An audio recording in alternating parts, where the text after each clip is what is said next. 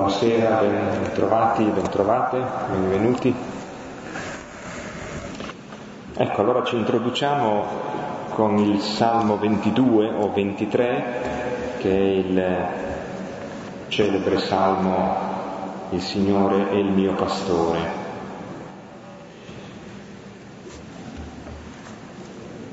Questa sera questo Salmo assume una valenza particolarmente intensa eh, alla luce proprio del, del brano del capitolo 23 che leggeremo e commenteremo. C'è in questo salmo quello che i, i biblisti dicono essere il vertice teologico di tutto il salterio, che è quel tu con me, se dovessi camminare in una valle oscura non temerei alcun male perché tu con me. Quello è il vertice, è la, la sintesi di tutta la confidenza e l'intimità che si sperimenta nella preghiera. E nel brano di questa sera eh, c'è chi ne fa esperienza in modo del tutto eh, particolare e lo vedremo. Come sempre a cori alterni, il primo coro alla mia destra, il secondo alla sinistra.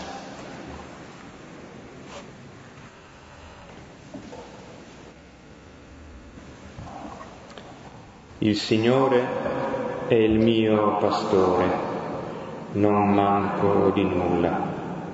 Su pascoli riposi mi fa riposare, ad acque tranquille mi conduce mi rinfranca, mi guida per il giusto cammino per amore del suo nome.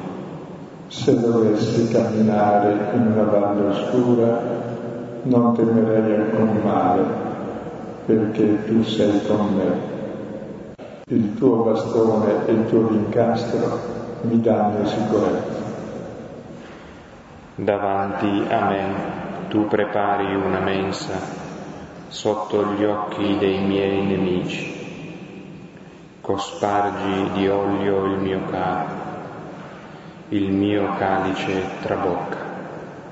Felicità e grazia mi saranno compagne tutti i giorni della mia vita e abiterò nella casa del Signore per lunghissimi anni. Gloria al Padre, al Figlio e allo Spirito Santo. Come era nel principio, ora e sempre, nei secoli dei secoli. Amen. Ecco, questa sera eh, siamo al vertice del Vangelo, anzi ancora più del vertice, tutto il Vangelo è stato scritto perché potessimo aprire gli occhi e vedere quello che questa sera ascoltiamo. Eh, ricordate che eh, Luca è rappresentato come medico e pittore e la prima parte del Vangelo Luca si rivela medico attraverso la parola. La parola ci guarisce dalle false immagini di Dio e di noi, e ci cura dei nostri errori per restituirci il nostro vero volto. E poi la seconda parte del Vangelo si contempla questo volto che man mano si costruisce fino a rivelarsi completamente a Gerusalemme.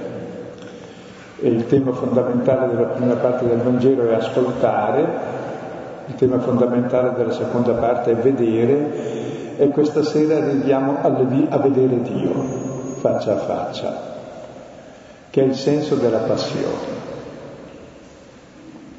E vorrei anche aggiungere prima una breve nota circa la preghiera.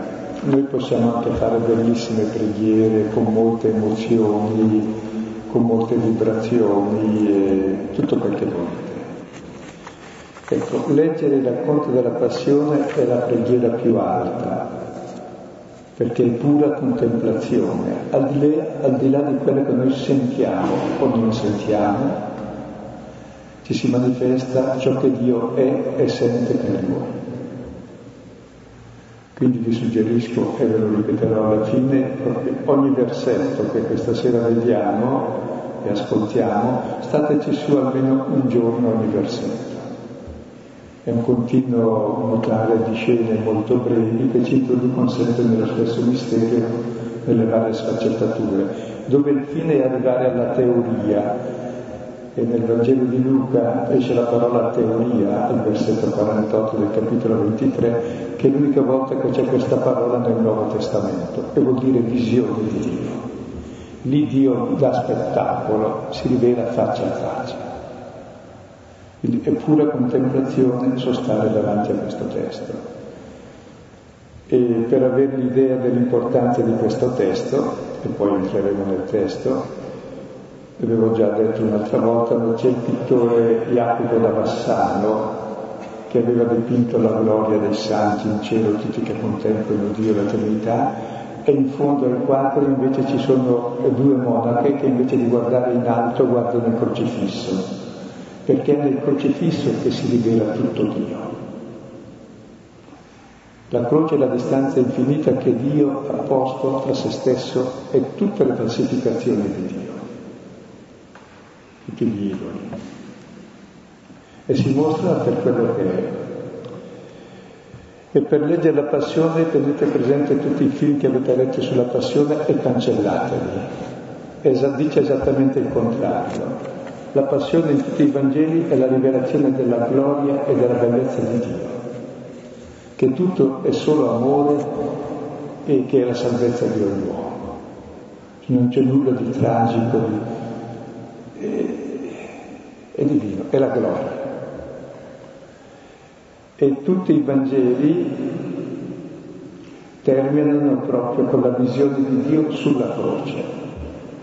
Fin dall'inizio puntano lì, ognuno ci arriva per il suo percorso, Giovanni col tema della gloria annunciato fin dall'inizio alle nozze di Cana, Marco attraverso il segreto messianico che solo i demoni dicono che Gesù è Dio prima della croce e prima della croce lo dice solo il Padre a Gesù e poi ai tre discepoli nella trasfigurazione questo è il mio figlio e poi il centurione. E così anche in Matteo e così anche in Luca, con una differenza che vedremo.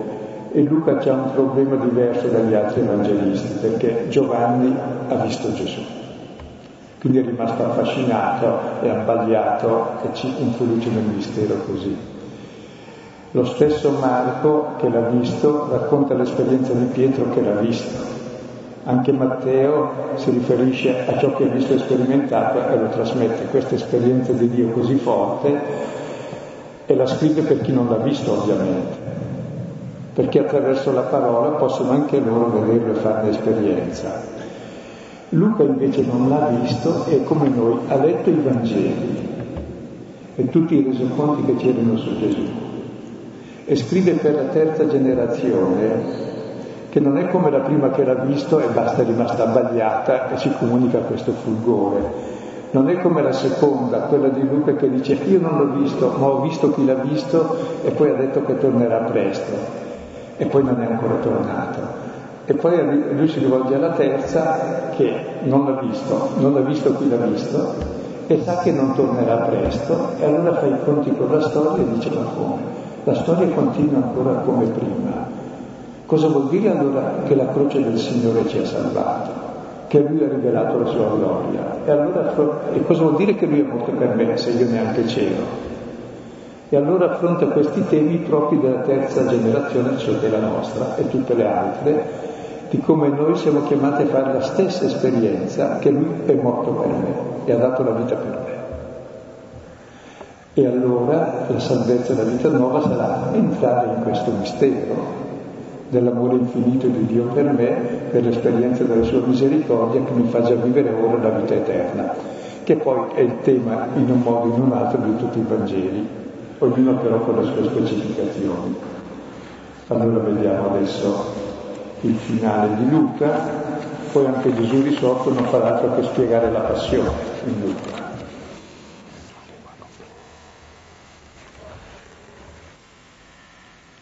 Luca 23 dal versetto 33 al 48.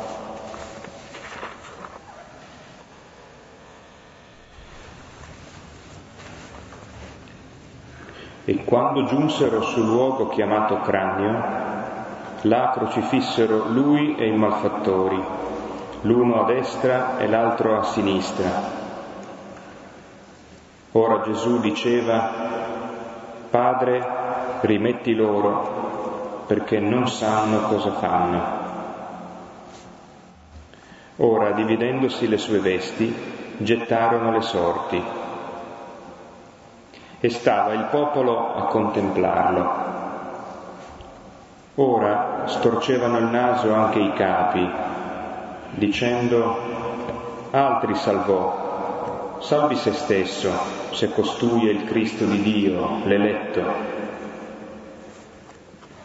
Ora lo schernivano anche i soldati, accostandosi, offrendogli aceto e dicendo, se tu sei il re dei giudei, salva te stesso. Ora c'era anche un'iscrizione su di lui, il re dei giudei, costui. Ora uno dei malfattori appesi lo bestemmiava dicendo, non sei tu forse il Cristo? Salva te stesso e noi. Ma quell'altro rispondendo, sgridandolo, dichiarò, tu non temi neppure Dio, che sei nella stessa condanna, e noi giustamente, perché riceviamo il contraccambio per quanto facemmo, ma costui non fece nulla fuori luogo. E diceva, Gesù, ricordati di me quando giungerai nel tuo regno. E gli disse, Amen, ti dico, oggi sarai con me nel paradiso. Ed era già circa l'ora sesta e fu tenebra su tutta la terra fino all'ora nona, essendo mancato il sole. Ora si squarciò il velo del santuario nel mezzo e avendo gridato a gran voce, Gesù disse, Padre, nelle tue mani affido il mio spirito. Ora, detto questo, spirò. Ora, visto l'avvenimento, il centurione glorificava Dio, dicendo, davvero quest'uomo era giusto e tutte le folle presenti insieme a questa visione, contemplati gli avvenimenti, colpendosi il petto, ritornavano. Questo è molto articolato.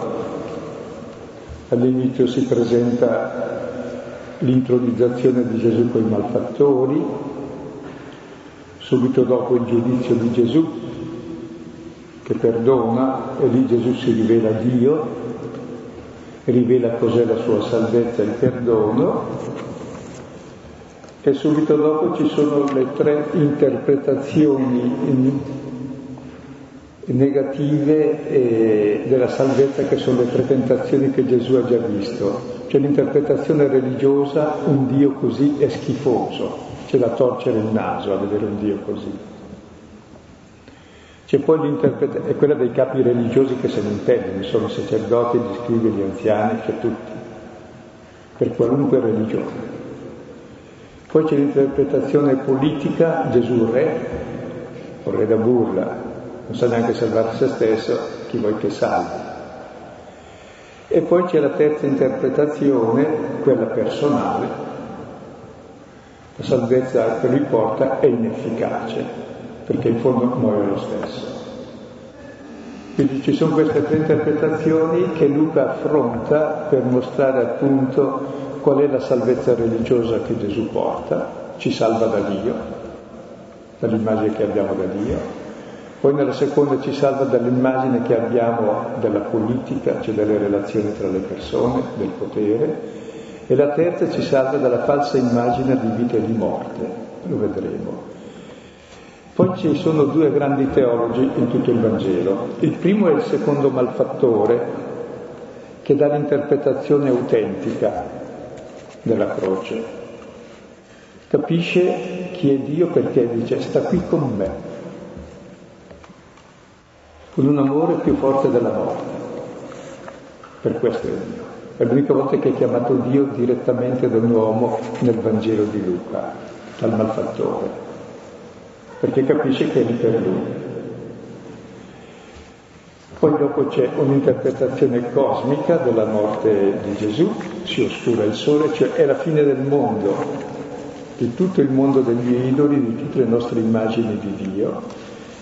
E poi si squarcia il velo del Tempio che nascondeva Dio, è la nascita di Dio sulla terra.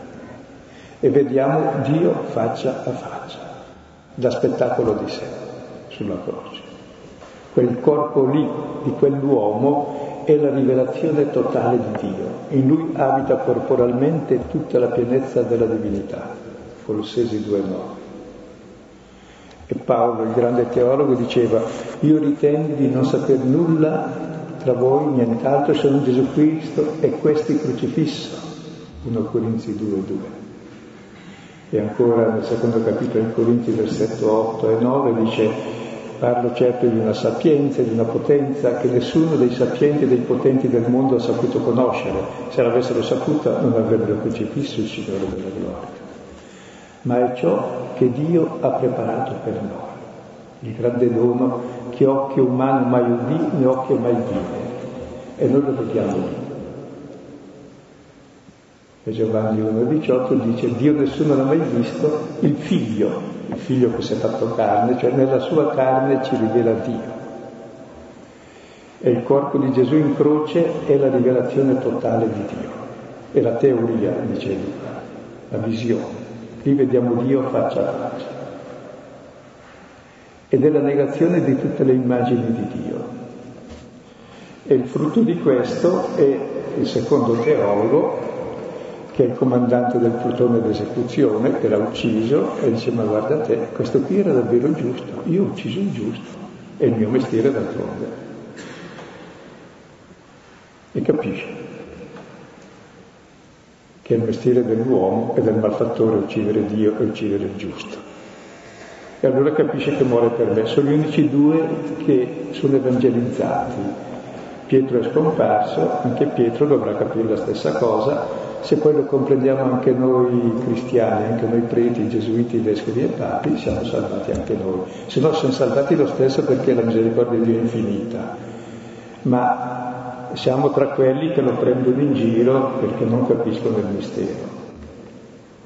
Bene, allora vediamo il testo e direi farfugniamo qualche parola su ogni versetto in modo che possiate entrare poi in contemplazione su ogni scena, almeno dedicando un giorno tenendo presente la scena del versetto. Poi potete prolungarla anche per giorni, per anni. Versetti Perché poi tutta la scrittura è il commento di queste parole, tutta. Mosè, i profeti, i salmi, la legge, tutto. E i Vangeli stessi. E tutte le lettere di Paolo, e tutta l'Apocalisse, e tutti gli altri documenti. versetti 33 e 34. E quando giunsero sul luogo chiamato cranio, là crocifissero lui e i malfattori, l'uno a destra e l'altro a sinistra. Ora Gesù diceva, Padre, rimetti loro perché non sanno cosa fanno. Ora, dividendosi le sue vesti, gettarono le sorti. Ecco, sono tre scene. La prima ci presenta la crocifissione come intronizzazione di Gesù con la sua corte. La seconda ci presenta il giudizio che segue l'intronizzazione, la condanna dei nemici, che è il perdono dei nemici, la seconda. E la terza ci presenta l'esecuzione del giudizio, cioè i nemici invece di essere sterminati hanno in eredità le vesti, cioè il corpo. Allora, giungono sul luogo. La parola luogo che per gli ebrei Hamakom nel Vangelo indica normalmente il Tempio, è il luogo per eccellenza, tutto il resto è, è non luogo, è profano, che sta davanti al Tempio, dice ordine al Tempio, è il luogo della presenza di Dio. E il luogo della presenza di Dio è che al luogo del cranio, è un'altura fuori Gerusalemme, sulla porta, fuori dalla porta, dove si facevano le esecuzioni capitali, che doveva servire da spettacolo per tutto il popolo che andava e usciva da quella porta, su un palco in alto. È il luogo della morte. E Adamo voleva salire sull'albero della vita per diventare come Dio e Dio sale sull'albero della morte che Adamo si è procurato per dare la vita. E nella tradizione antica, credo anche a questo crocifisso c'è per caso ai piedi un teschio, no, forse qui no perché è troppo grande. E c'è sempre un teschio ai piedi che secondo la tradizione è il teschio di Adamo, cioè dell'uomo, di ogni uomo, sul quale scende il sangue, cioè la vita di Dio. E lì nasce l'albero della vita per ognuno, per tutta l'umanità. E la croce è il suo trono regale, che è il patibolo dello schiavo ribelle. Lui e i malfattori con lui, uno a destra, l'altro a sinistra. Erano i posti che volevano Giacomo e Giovanni sono con lui, perché anche i malfattori in punto di morte sono tutti innocenti, non possono più nuocere.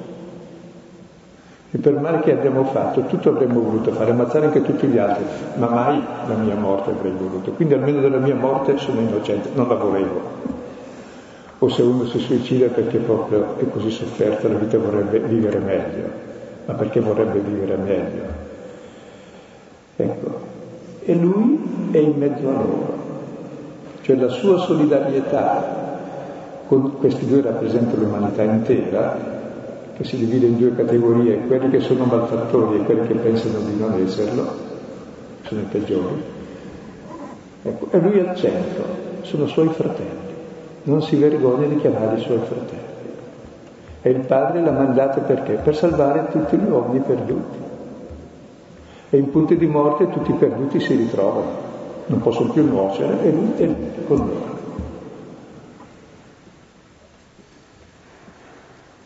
Questa sua solidarietà assoluta con l'uomo, chiunque egli sia, nel punto peggiore, e la morte è l'abbandono della vita, è l'abbandono di Dio, è l'abbandono di tutti.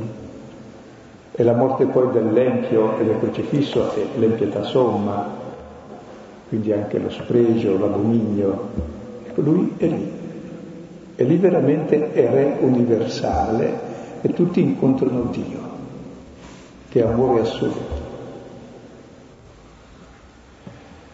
E dopo da lì dà il suo giudizio. Il suo giudizio è Padre, perdona.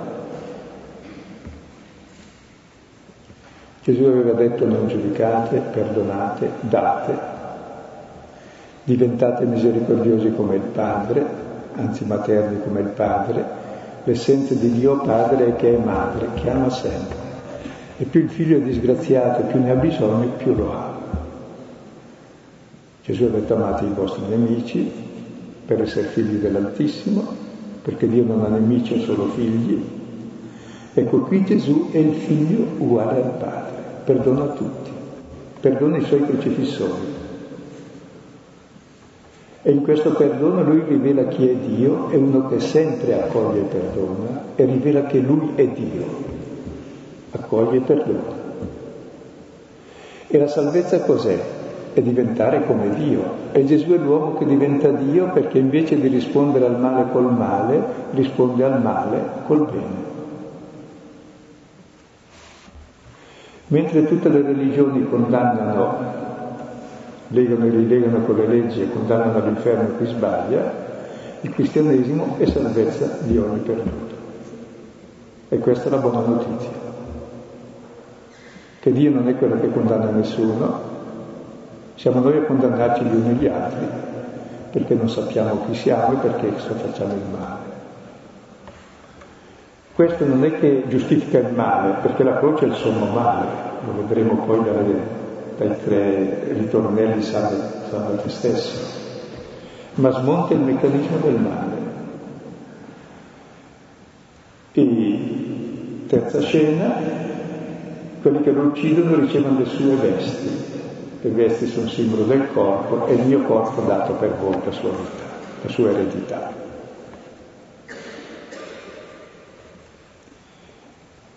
Ora, che Dio sia così, che la salvezza sia così, è molto deludente per i religiosi. Che senso ha dal punto di vista religioso che Dio sia così? Allora vediamo l'interpretazione religiosa e cosa dicono i religiosi, i capi del, del popolo religioso.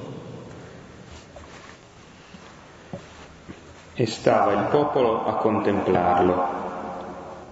Ora storcevano il naso anche i capi, dicendo altri salvò, salvi se stesso se costui è il Cristo di Dio, l'eletto. Ecco, il popolo sta a contemplare, alla fine sono ancora le folle che contemplano la visione e in mezzo ci sono le varie interpretazioni. La prima è quella dei capi religiosi che storcono il naso come segno di schifo cioè dal punto di vista religioso, che Dio è un Dio che non salva se stesso, un Dio che si perde. Noi vorremmo che Dio salvasse se stesso. Supponete se Gesù fosse sceso dalla croce, si fosse salvato, cosa avrebbe fatto? Croce noi che facciamo il male, sarebbe uguale a noi. Cioè, Gesù in croce sdemonizza l'immagine che tutti abbiamo di Dio. Dio non è il supremo egoista che cerca di salvare se stesso a tutti i costi, distruggendo tutti gli altri. Dio è uno che dà la vita per tutti. Tra l'altro salvare se stesso è il ritornello anche dell'interpretazione politica, anche di quella personale, è il motore di ogni nostra azione, salvarci. Da che cosa? Dalla morte. Ma dalla morte nessuno ci sa siamo mortali. Tutto il male lo facciamo per la paura della morte, perché pensiamo che la vita biologica sia l'assoluto, allora cerchiamo di possedere infinite cose per garantirci la vita, così ammazziamo gli altri, sacrifichiamo la nostra vita alle cose che diventano i nostri idoli e crepiamo un pochino.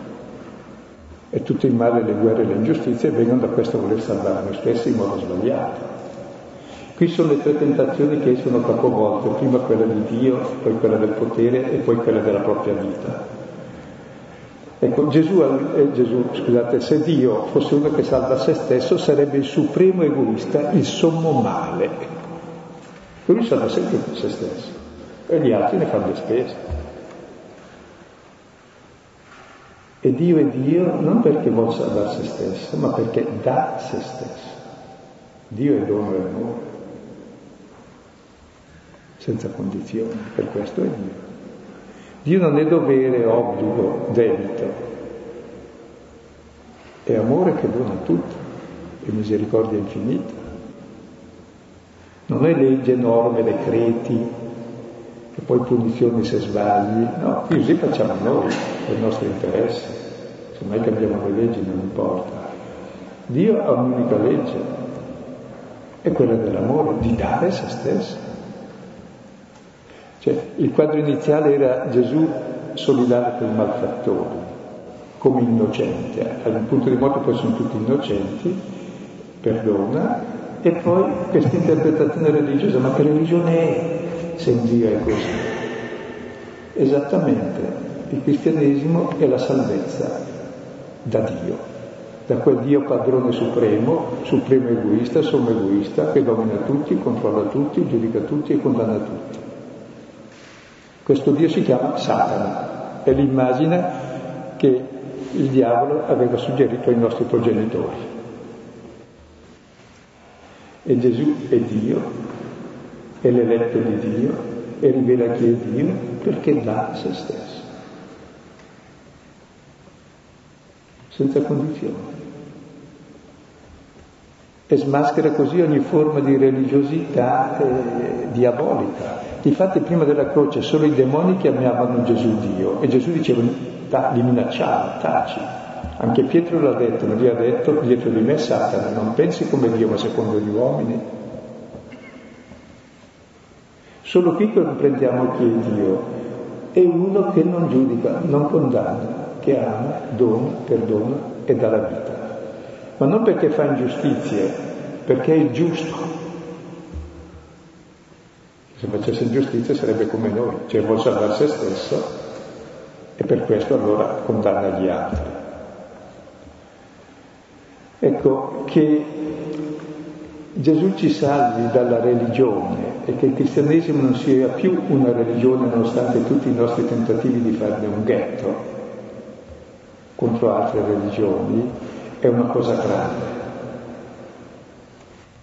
di cui non, non comprendiamo ancora la portata e spero che lentamente la comprendiamo. Però dico, vabbè, supponiamo che sia anche vero che ne salve dal punto di vista religioso dalla falsa immagine di Dio, ma poi la storia, le nostre relazioni, la società, la politica, va tutto su un altro binario. Allora, sì, va bene che Dio mi salva dall'immagine di Dio, ma poi in concreto che salvezza mi dà? Ecco allora la seconda obiezione versetto 36 e fino al 38. Ora lo schernivano anche i soldati, accostandosi, offrendogli aceto e dicendo, se tu sei il re dei giudei, salva te stesso.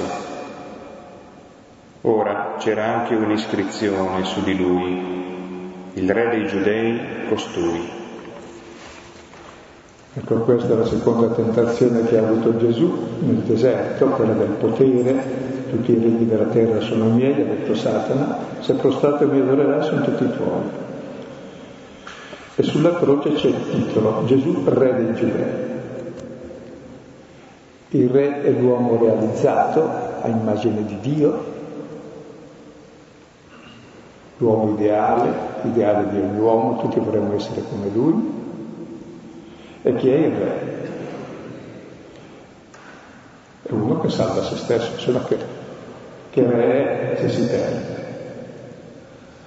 Questa obiezione è fatta dai soldati che lo schernivano, cioè lo prendevano in giro come un bambino, come uno scemo, gli offrono aceto che è vino andato a male e vita andata a male, cioè la violenza, e gli dicono ma se tu sei il re salva te stesso, se no che re sei? Qual è il tuo potere se non sai salvare te stesso?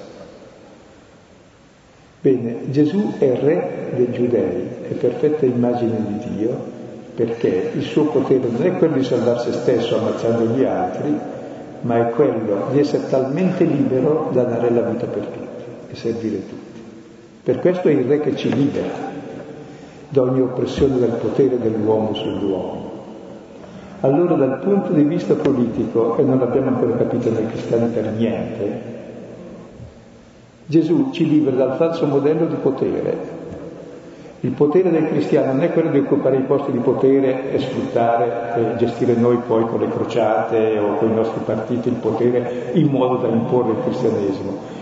Il nostro modo di dominare non esiste, è quello di servire l'uomo nella sua libertà rispettandolo, senza violenza, senza fare ingiustizia, sostituendo al dominio, al potere, il servizio e l'attenzione all'ultimo che è il principio, perché è il nostro Signore, è il figlio dell'uomo l'ultimo.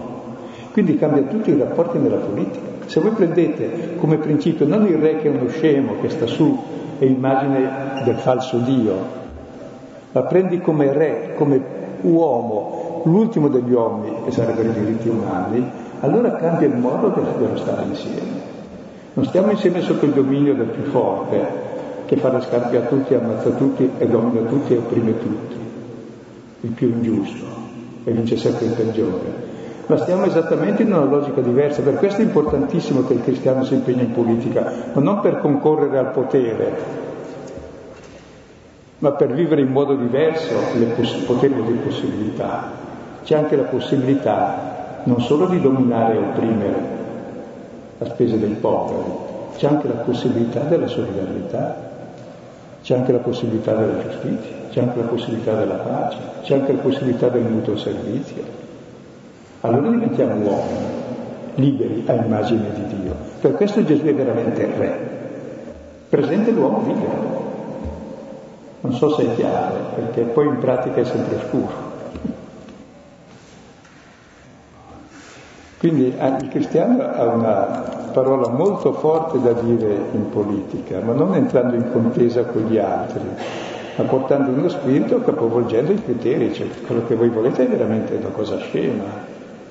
E non è ancora entrato, ma qualcosa è entrato, perché in fondo dopo duemila anni almeno si parla dei diritti dell'uomo, degli ultimi, dei poveri, della giustizia, dell'equità, della solidarietà, anche dell'ecologia, del rispetto del mondo, almeno se ne parla anche se la storia è sempre fatta ancora, purtroppo ancora dagli altri, ma non è la vera storia, quella è la storia dei guai, delle guerre, delle ingiustizie, del male. Ma la storia del bene va avanti perché c'è questa gente che pure esiste ed è la stragrande maggioranza del mondo, tutti i poveri del mondo sono re. Perché almeno non possono dominare, sono costretti a servire se non altro e però possono avere il valore della solidarietà, dell'umanità. Ed è l'unica forza capace di vincere il male, che noi facciamo. Quindi, liberandoci dalla falsa immagine di Dio demoniaca, ci libera dalla falsa immagine di potere che è demoniaca. Era quel che Gesù aveva detto a Pilato quando gli chiede sei re, sì, io sono re, ma il re della verità, mica il re della menzogna come sei tu per testimoniare della verità. E la verità è esattamente il contrario di quello che fai tu. Quindi eh, il cristianesimo non giustifica nessun potere del dominio dell'uomo sull'uomo. Togliere la libertà all'uomo è distruggerlo, togliere l'immagine di Dio. E Dio rispetta la nostra libertà anche quando andiamo contro di Lui e anche quando andiamo contro noi stessi che per lui è peggio. Ma se ci togliesse la libertà non potremmo più neanche essere fratelli, neanche agire responsabilmente. Quindi qui si apre tutta la nostra responsabilità, capacità di rispondere in modo nuovo a questa nuova immagine di Dio, a questa nuova immagine di uomo che ci dà. L'uomo realizzato è quello che è capace di amare, di servire e finalmente è schiavo dell'egoismo. Se no è un povero scemo morto dentro che diffonde morte in giro. Guardate, è facile dire così degli altri, ma questo ce l'abbiamo dentro questa immagine di uomo. E il problema è proprio culturale e morale, che noi, purifichiamo il nostro cuore e la nostra mente, noi cristiani, mica quella degli altri. Se i cristiani cominciassimo a testimoniare, diciamo di essere tanti in Italia, cambierebbe davvero la storia. Quindi questa che sembrava dal punto di vista politico irrilevante, in realtà eh, sconvolge tutti gli equilibri e raddrizza, anzi finalmente fa un mondo giusto. Quindi prendono in giro, ma ha, se lo capiscono, capiscono che invece sono loro che tragicamente prendono in giro l'uomo e la storia. Però dico, va bene, allora la croce mi salva da Dio, bella cosa, mi salva dal falso modello d'uomo, ma poi quando crepo, crepo lo stesso, e allora da cosa mi salva?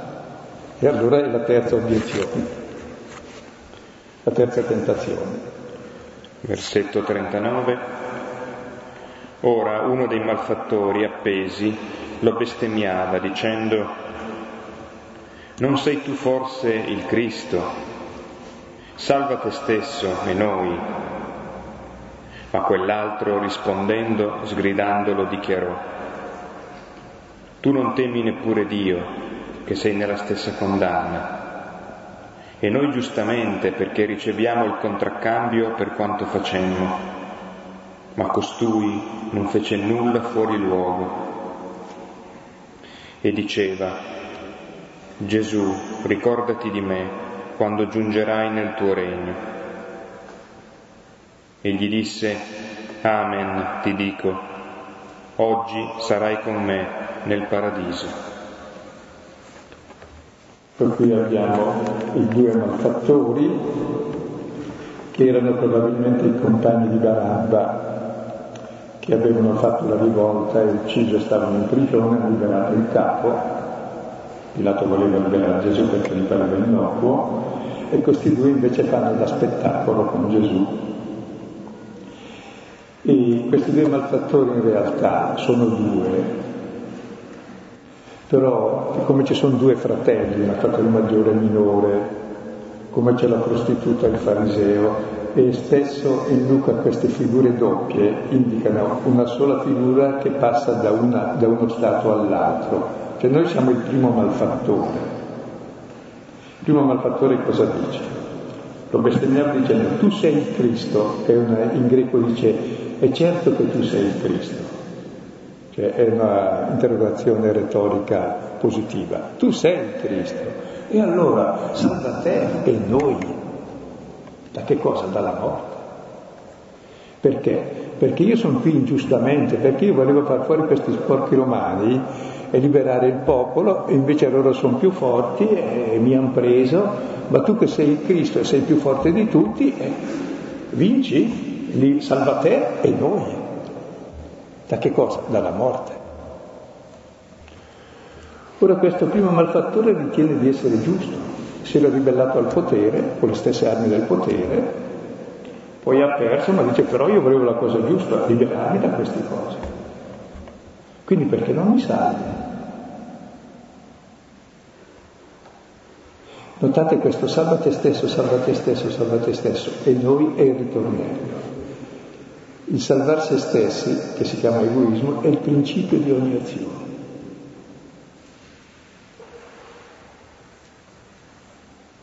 Chiaro che non cerco di perdermi, non faccio lo scemo, però bisogna stare attenti, cioè non è il supremo principio salvare la pelle, c'è anche l'onore, c'è anche la dignità, c'è anche l'amore, c'è anche il fatto che siamo mortali e dobbiamo morire con dignità, c'è anche il rispetto dell'altro, c'è anche l'attenzione all'altro, c'è anche di sapere che si muore, e accettare che si muore, e che cos'è la vita? Mica la vita biologica,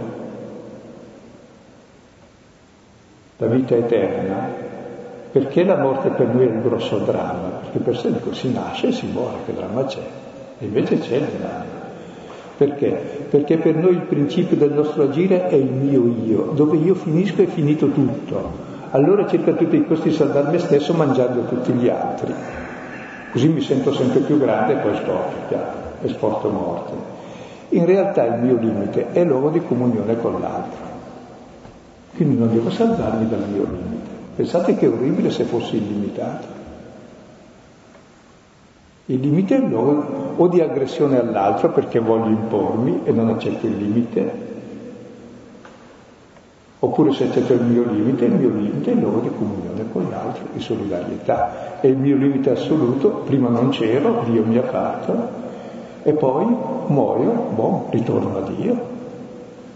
Cioè, il veleno della morte, il pungiglione della morte, dice una Corinzi 15,56, è il peccato, cioè il peccato è l'egoismo, aver centrato tutto su di sé. Allora è chiaro che se finisco io finisce tutto, ma il mio limite, se io non sono centrato sul mio ma sono relazione, è esattamente il luogo di relazione con l'altro, è il mio limite assoluto, all'inizio e alla fine, è la mia relazione con l'assoluto, da lui vengo, a lui torno.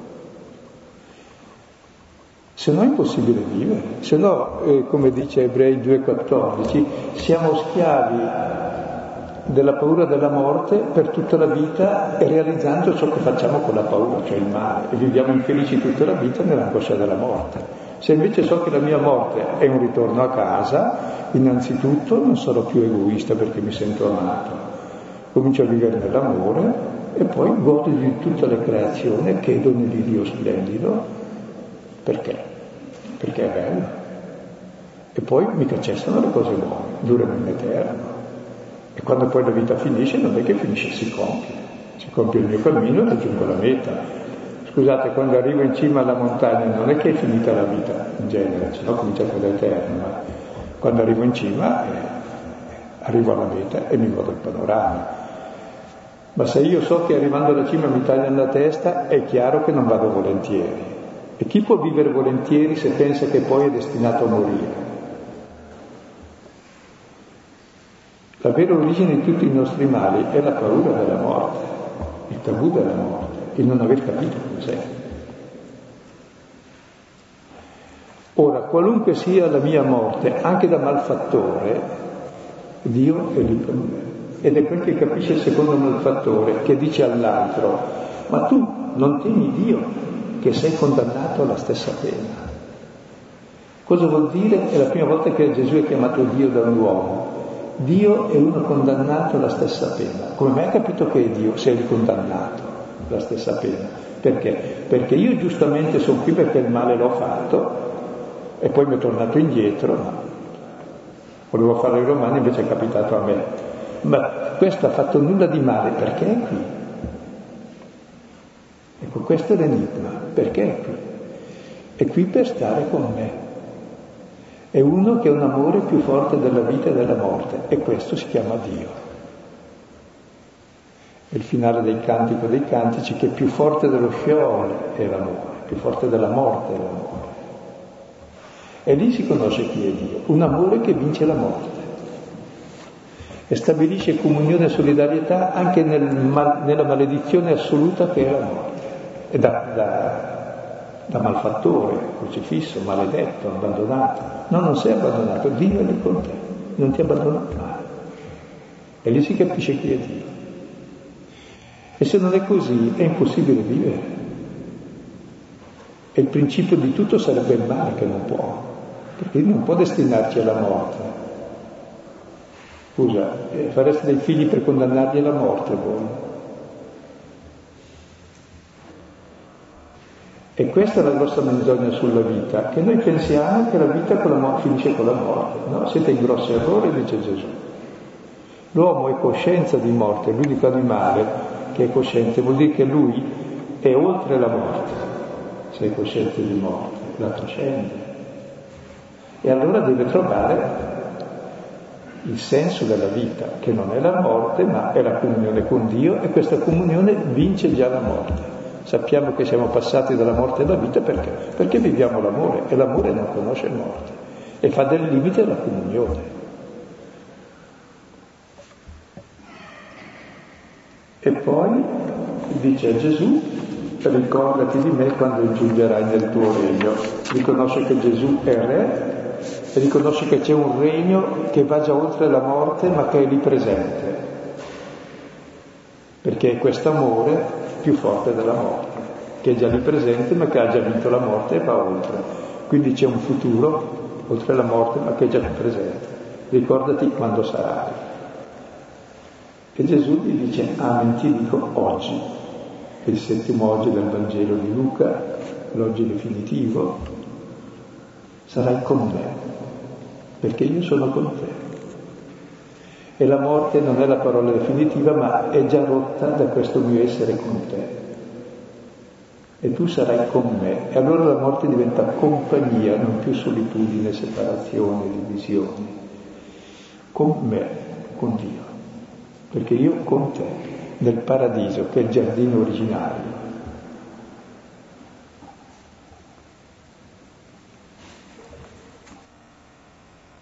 E questa qui è tipica di Luca, questo secondo malfattore, perché vuol spiegare come mai Gesù è morto per me. Spiego. Cioè, io non c'ero quando è morto Gesù, quindi non l'ho ucciso, non l'ho... Però sono come questo malfattore che lui non l'ha ucciso, però si trova sulla croce e dice, ah perché in croce? È andato a finire in croce per stare qui con me con me che sono malfattore e lui ha fatto nulla di male, poteva anche sfuggire a queste cose. E perché è qui? È qui per essere qui con me. Allora capisci che è morto per me. Quindi anche il cristiano della seconda, terza, quarta generazione capisce che è morto per me. Quindi l'identificazione con questo primo malfattore che lo bestemmia, che poi diventa il secondo che capisce ma come mai è qui, e la grande rivelazione è qui per essere con me, in qualunque situazione mi trovo.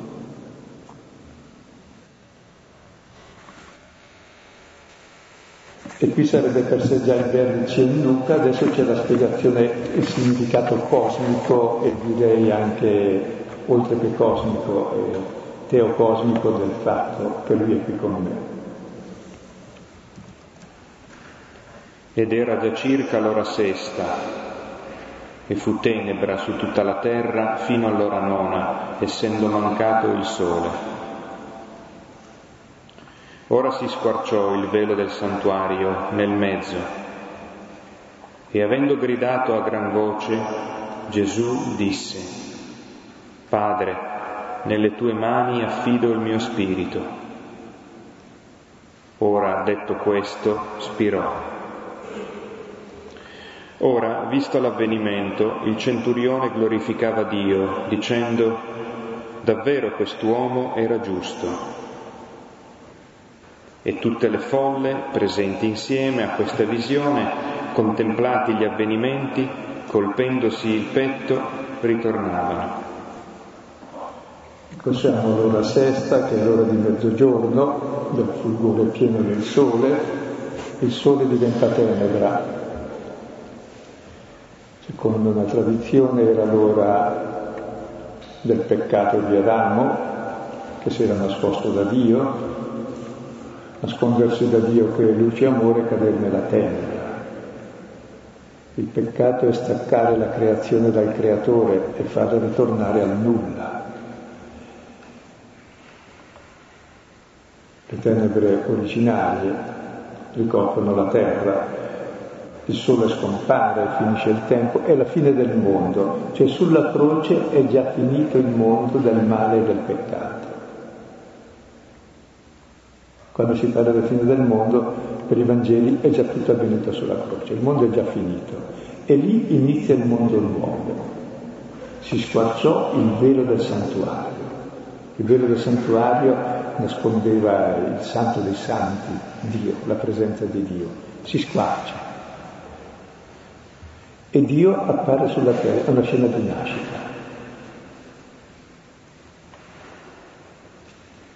E c'è questo grido a gran voce del figlio, che è il grido della nascita, e nasce come figlio perché la sua morte è la nascita definitiva. Padre, nelle tue mani affido il mio spirito, da te vengo, a te torno. Espirò, e la vita è inspirare e espirare. E noi scoppiamo perché vogliamo sempre ispirare, ispirare, e quindi viviamo nell'affanno e poi scoppiamo perché vogliamo sommare la vita. La vita ce l'hai invece se la ricevi e la dai, ed è il fluire della vita e la vita è l'amore, non il trattenere. Come il fiato non lo puoi trattenere, il fiato e la vita lo trattengo, perché sei già morto, se lo trattieni. C'è proprio, è il respiro vitale, comincia la respirazione dello spirito, dell'amore. E la stessa morte ormai sdrammatizzata è il ritorno al Padre, è la nascita. E tra l'altro in questa scena c'è la nascita di Dio sulla terra. Per la prima volta vediamo Dio faccia a faccia. Si rompe il velo, si rivela Dio senza veli. Nella nudità della croce vedi Dio. Quell'uomo lì è Dio. Perché uno non è ciò che ha ma ciò che dà. Dio è tutto perché dà tutto. E quel corpo ha dato tutto. È il mio corpo dato per voi. E il corpo di Gesù è la rivelazione unica e totale di Dio. Ed è bello che sia umano, di carne. Di Dio non è che abbiamo ipotesi di Dio, sì ci sono dei libri sull'ipotesi di Dio, è la carne di Gesù la realtà di Dio, che rivela Dio, non le nostre ipotesi, tantomeno quelle apologetiche. Ed è la carne del crocifisso che rivela Dio. In lui abita corporalmente la pienezza della divinità, tutti i tesori della sapienza e della scienza, ciò che occhio umano mai non vide. Dio che si dona totalmente a noi. Ed è una scena di nascite anche nuziale, non sto lì a esaminare tutti i testi ai quali alludono. E comunque è bella questa strammatizzazione della morte, iniziava con la parola padre, perdona, ora padre ritorno.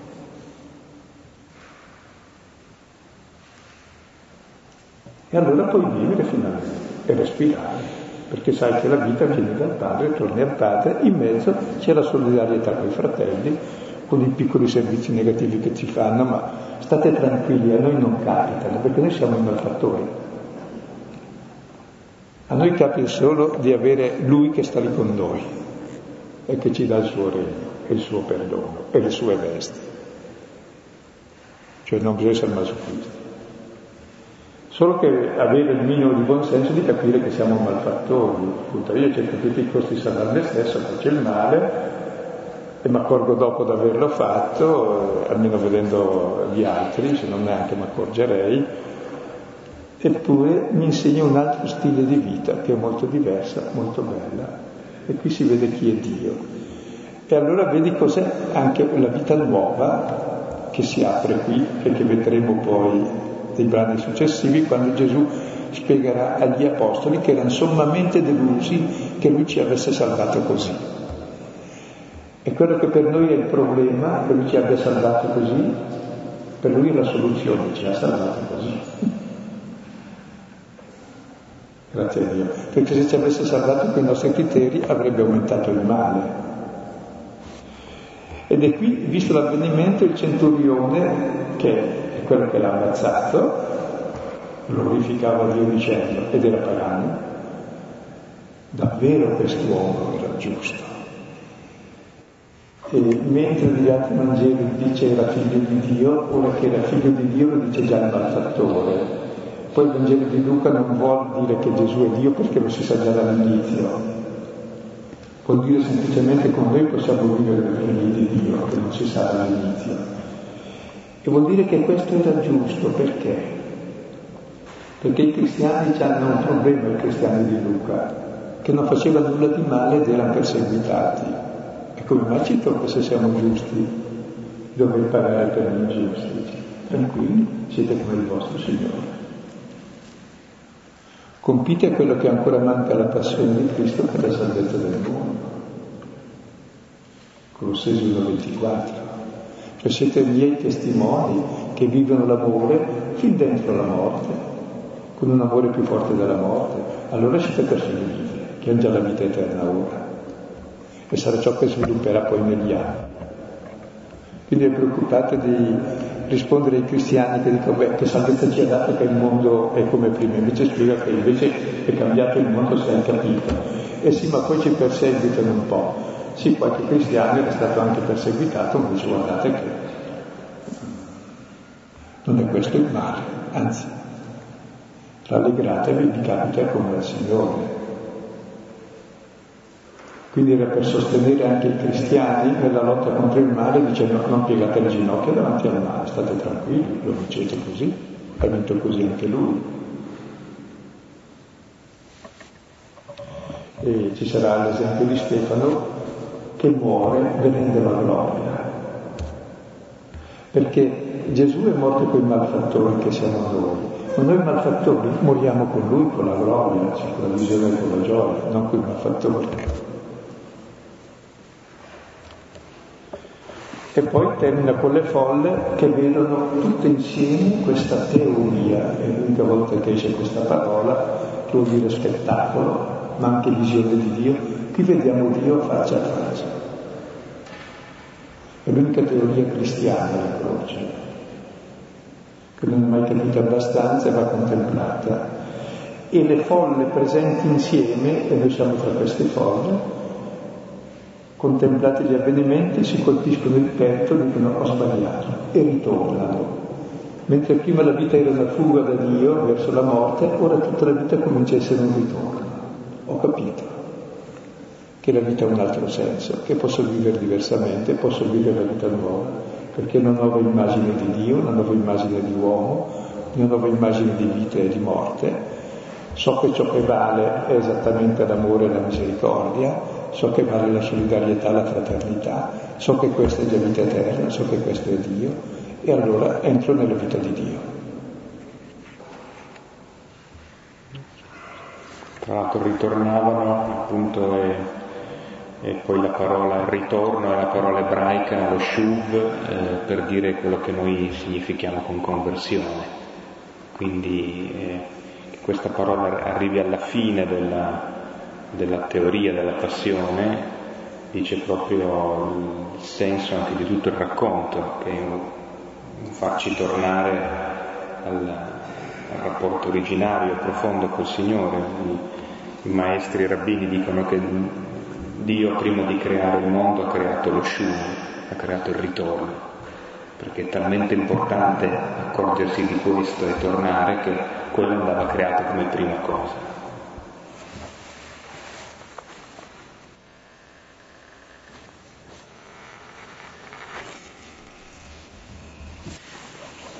Allora, eh, facendo tesoro comunque dell'indicazione che Silvano ci dava all'inizio, cioè di riprendere anche con lentezza e senza eh, correre, ecco, il, versetto per versetto questo passaggio del Vangelo di Luca, eh, ci sono comunque anche eh, dei possibili approfondimenti, parte dei quali già incontrati eh, nelle settimane passate. Quindi il Salmo 22, Dio, Dio mio, Dio mio, per chi mi hai abbandonato.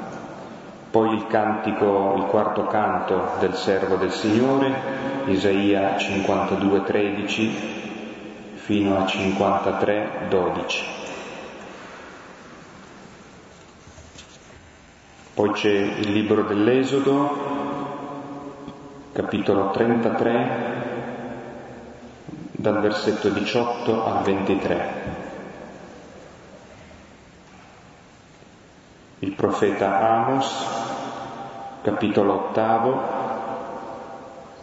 versetti 9 e seguenti.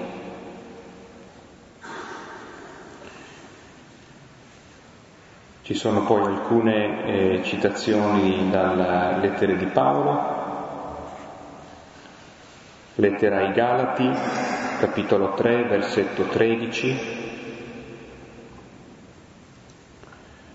Prima lettera ai Corinti, versetto, capitolo 2, versetto 2. Seconda lettera ai Corinti, capitolo 5, versetto 21.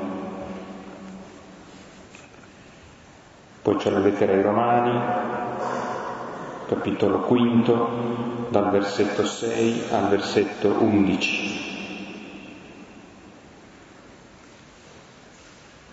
Galati, lettera ai Galati, capitolo 2, versetto 20. Ebrei, lettera agli Ebrei, capitolo 2, versetto 14 e seguenti.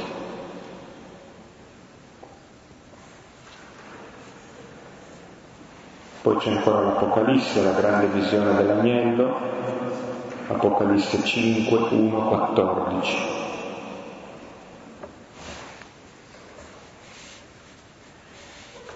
E infine alcuni rimandi interni al Vangelo di Luca, Luca 6, 20, 26 e poi ancora 27 fino al versetto 38.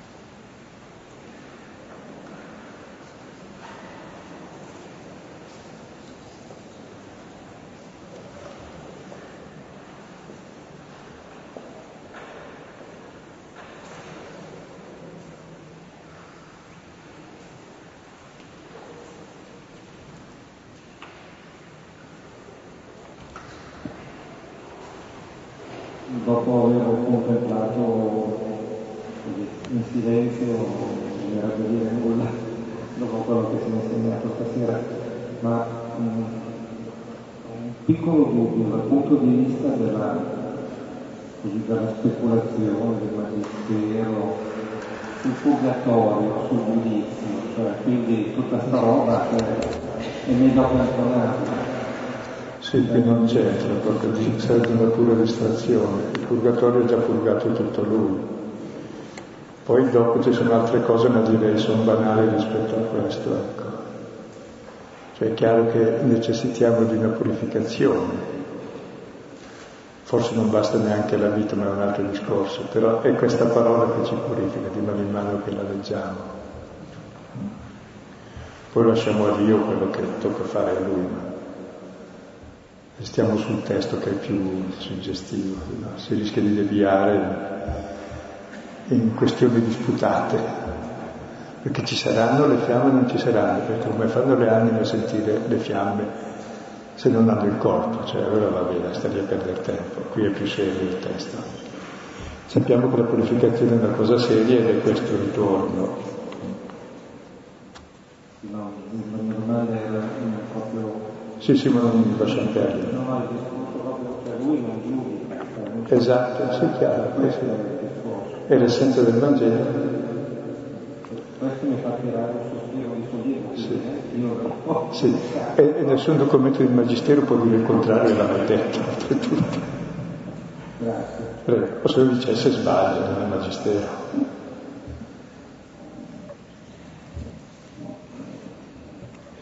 E perché molti cristiani scambiano per magistero le proprie idee, questo è tragico.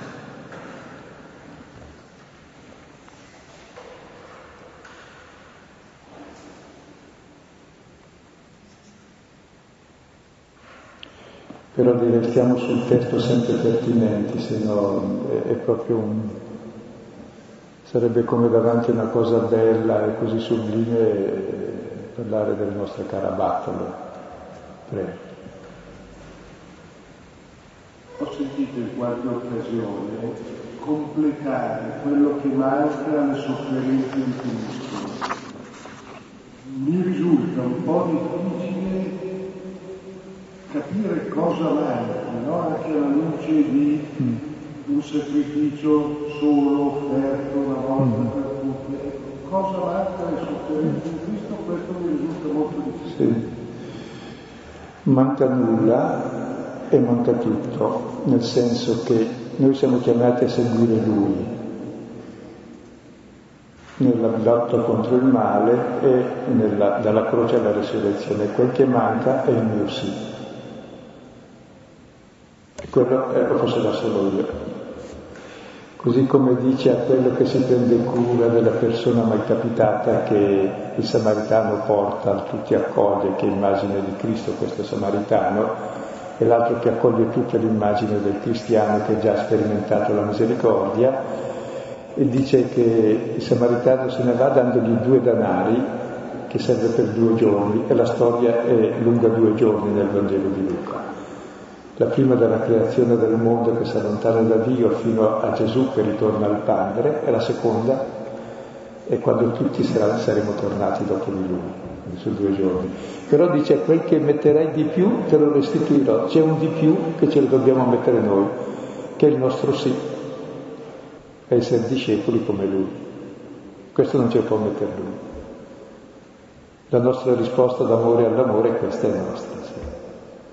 E per questo è stato scritto il Vangelo, appunto, perché vedendo, contemplando questo amore, siamo presi e rispondiamo poi, lui mi ha amato e ha dato se stesso per me, allora vivo io, non più io, ma la vita che vivo lo vivo nell'amore di lui che mi ha amato e ha dato se stesso per me. Galati 2.20, che è il senso della vita cristiana. Nascerà il battesimo dopo la croce, appunto, che ci fa persone nuove che sanno testimoniare il Signore.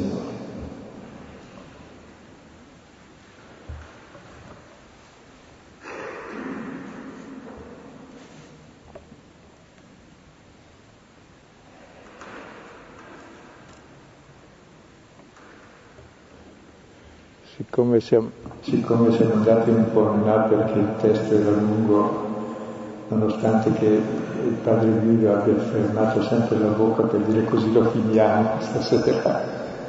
Ci servono tante cose da dire, ma magari sostate davvero ogni giorno su un versetto. E ogni sera tornateci, anche per, per addormentarvi utilmente la sera, leggete questo testo ci si addormenta tranquilli proprio comunque siamo, nella pace di Dio, nella solidarietà di Dio con noi in ogni situazione. È un bel testo da compieta. E tra l'altro è la teoria, cioè la rivelazione totale di Dio, perché tutto il Vangelo è nato per spiegare questo. E questo è il compimento di tutta la scrittura. E dal punto di vista narrativo nella passione voi trovate eh, la Genesi, la creazione del mondo nuovo, l'Esodo, la Pasqua, la liberazione, eh, il giusto sofferente, il servo di Yahweh, la fine del mondo, tutta l'Apocalittica, il nuovo regno di Dio, i cieli nuovi e la terra nuova, il cantico dei cantici, l'amore che vince la morte, cioè trovate tutta la scrittura qui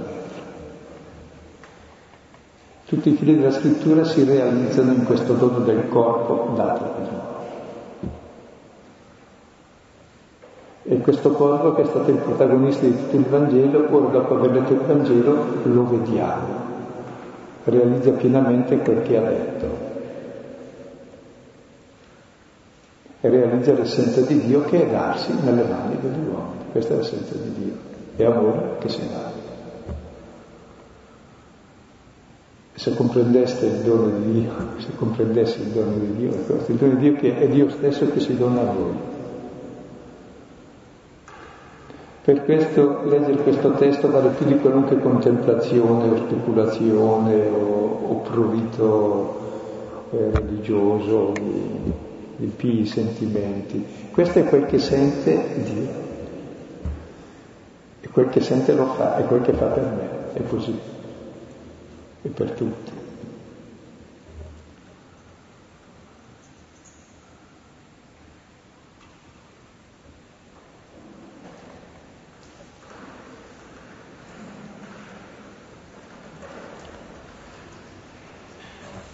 Padre nostro che sei nei cieli, sia santificato il tuo nome, venga il tuo regno, sia fatta la tua volontà come in cielo così in terra. Dacci oggi il nostro pane quotidiano. Rimetti a noi i nostri debiti, come noi li rimettiamo ai nostri debitori, e non ci indurre in tentazione, ma liberici dal male. Nel nome del Padre, del Figlio e dello Spirito Santo. Grazie, buonanotte e a lunedì prossimo.